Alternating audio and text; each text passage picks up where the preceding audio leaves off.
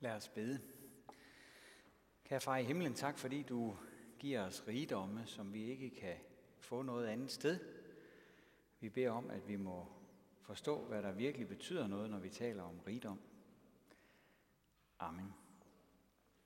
Dette hellige evangelium skriver evangelisten Lukas.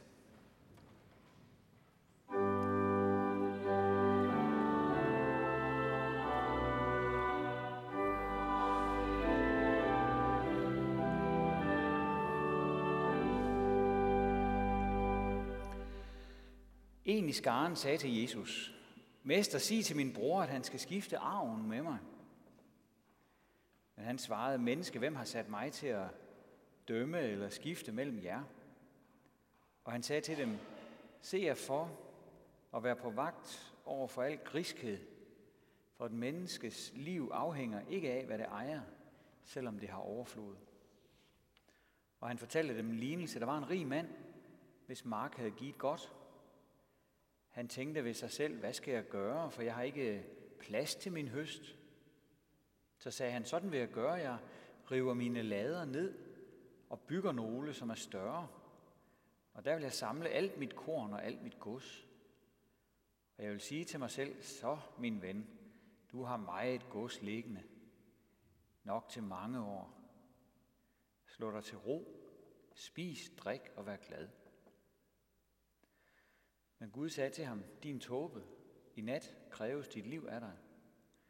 Hvem skal så have alt det, du har samlet? Sådan går det den, der samler sig skatte, men ikke er rig hos Gud. Amen.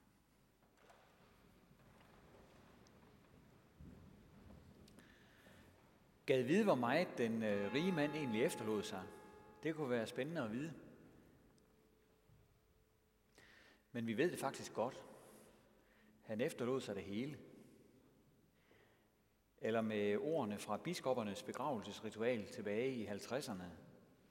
Hvad gavner det et menneske, om han vinder hele verden, men må bøde med sin sjæl? Eller hvad kan et menneske give som erstatning for sin egen person? Vi har ikke bragt noget med ind i verden, og kan heller ikke bringe noget ud fra den, men det er menneskets lod en gang at dø, og derefter at dømmes, Salige er de døde, som dør i Herren. Vi fornemmer, at det er forskellige skriftsteder, der er sat sammen til det her ritual.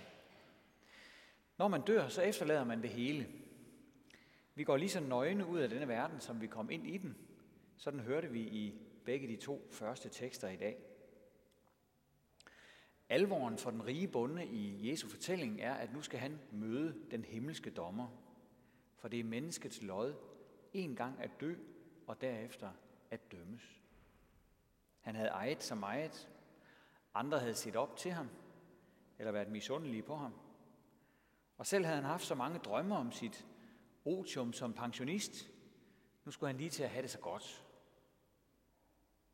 Men der var noget, som den døde bonde ikke havde haft med i sine drømme eller tanker om fremtiden, og som han derfor ikke ejede. Han manglede det, som også hører til i det ligefremme ritual. Den, der lever og tror på mig, skal leve, om han end dør.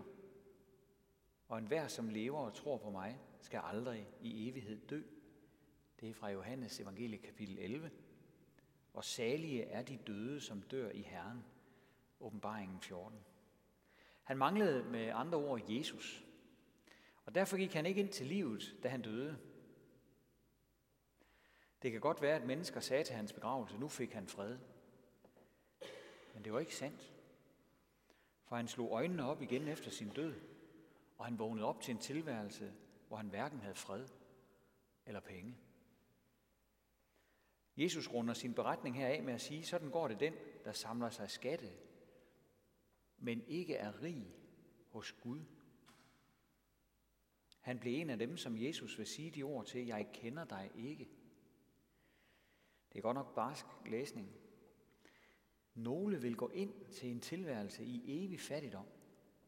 Et evigt liv i pinefuldt fravær af Gud. Det er mærkeligt at tænke. Her i verden er Gud jo ikke langt borte fra en eneste af os. Uanset hvad vi tror eller ikke tror. Han velsigner os alle sammen på mange måder.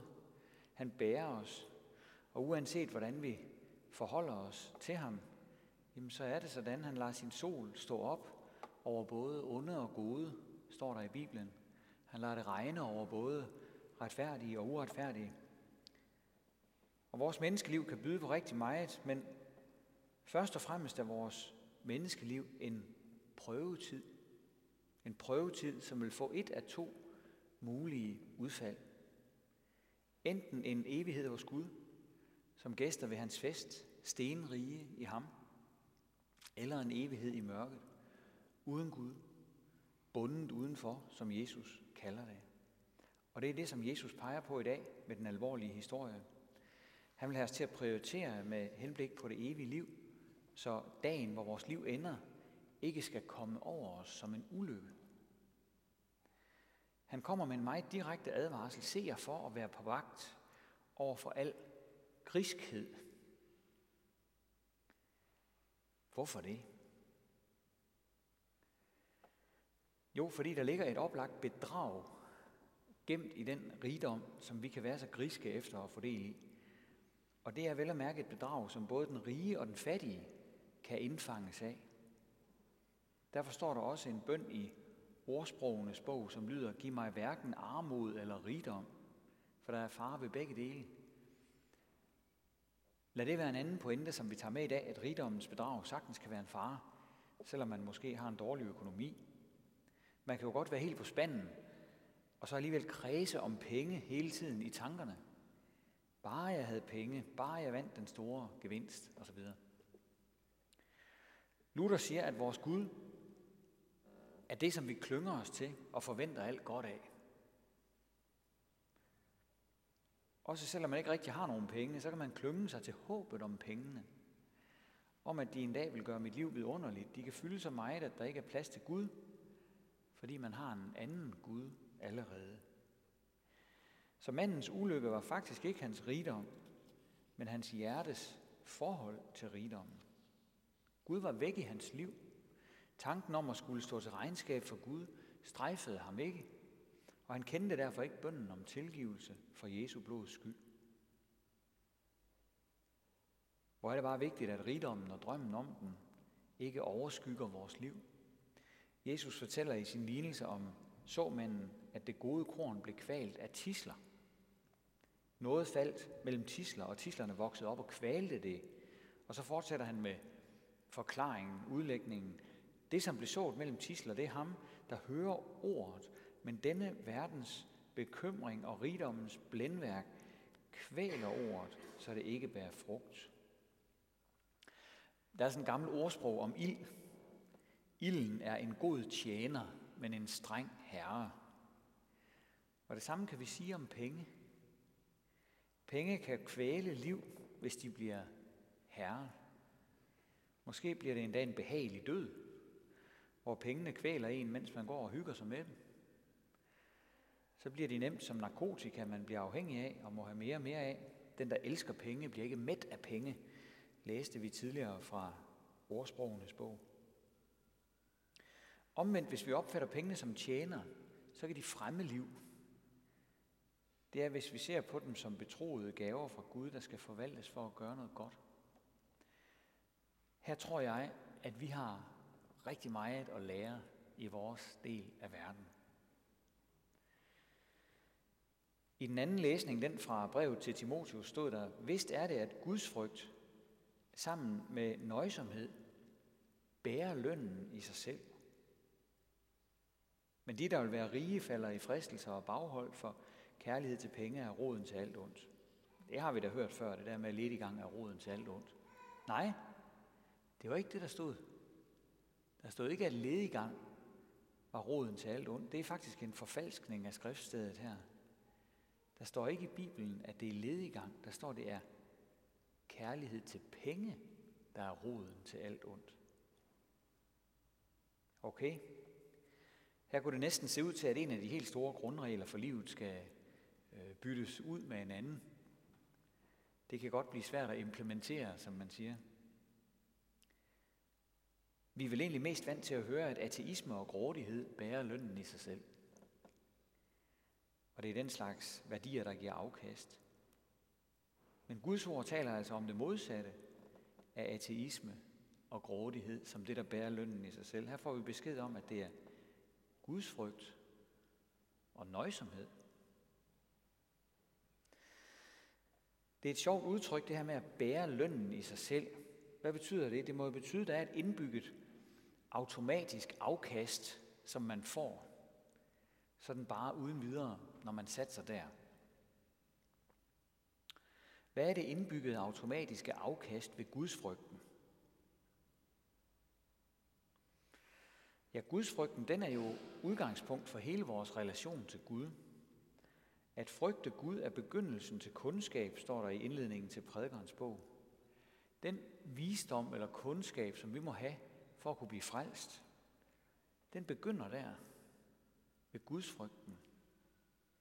Derfor bærer den lønnen i sig selv. Den har et indbygget afkast. Gudsfrygten har ingenting med intelligenskvotient at gøre. Alle er fuldstændig ligestillede i, i den forstand. Men vi skal frygte og elske Gud, ligesom for eksempel den ene af røverne ved Jesus side på Golgata dengang.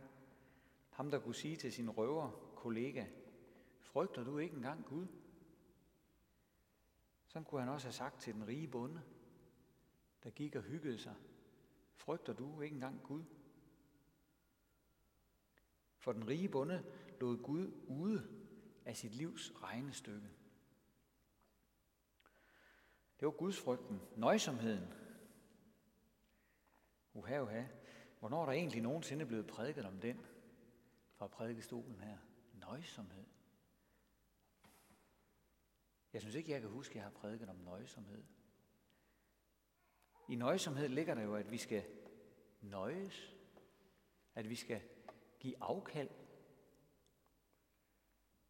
Det har vel noget med forskellen på need to have og nice to have at gøre. Altså det der med, at der er noget, man har brug for, og der er noget, der, der kunne være rart at have. Hvordan bærer nøjsomheden lønnen i sig selv? Det kunne jo være vores lektie, selv at tænke over det i den kommende tid. Hvordan bærer nøjsomheden lønnen i sig selv? Men det er i hvert fald en vigtig ting i kristendommen, som vi ikke taler ret meget om. I teksten fra 1. Timotius brev stod der, har vi føde og klæder, skal vi lade os nøje med det? Det er den samme store udfordring, ordet giver os. Så hvis vi skal sammenfatte her til sidst, så kan vi vist roligt sige, at vi har meget at lære. Der er i hvert fald alt for meget, der strider i mit eget liv. Alt for meget til, at jeg kan sige for min egen del, at jeg lever på, jeg lever på Guds frygt og nøjsomhed. Fordi de bærer lønnen i sig selv. Det synes jeg ikke rigtigt, jeg kan sige. Men så er det jo et held, at vi er disciple, eller elever, som det også betyder. Og at vi har en lærermester, der ikke bare sådan skubber os ud i en opgave, men at han er gået foran selv. Ham skal vi lære af, som der står i den smukke og krævende hymne i Filipperbrevet. Vi skal have det sind over for hinanden, som var i Kristus Jesus. Han, som havde Guds skikkelse, regnede det ikke for et rov at være lige med Gud, men gav afkald på det, tog en tjeners skikkelse på og blev mennesker lige. Og når han minder os om, at vi er på vej væk, så må vi ligesom ind til ham igen. Så må vi dele tingene med ham. Det må ikke gå sådan, at vi går hen og glemmer, at vores liv vil blive krævet af os en dag. Det ville være en stor tragedie, uanset hvor meget vi har nået at eje her på jorden. Ære være faderen og sønnen og helligånden, som det var i begyndelsen, så også nu og altid og i al evighed. Amen. Og lad os rejse os og med apostlen tilønske hinanden, hvor Herres Jesu Kristi nåde, Guds vor Fars kærlighed og Helligåndens fællesskab være med os alle.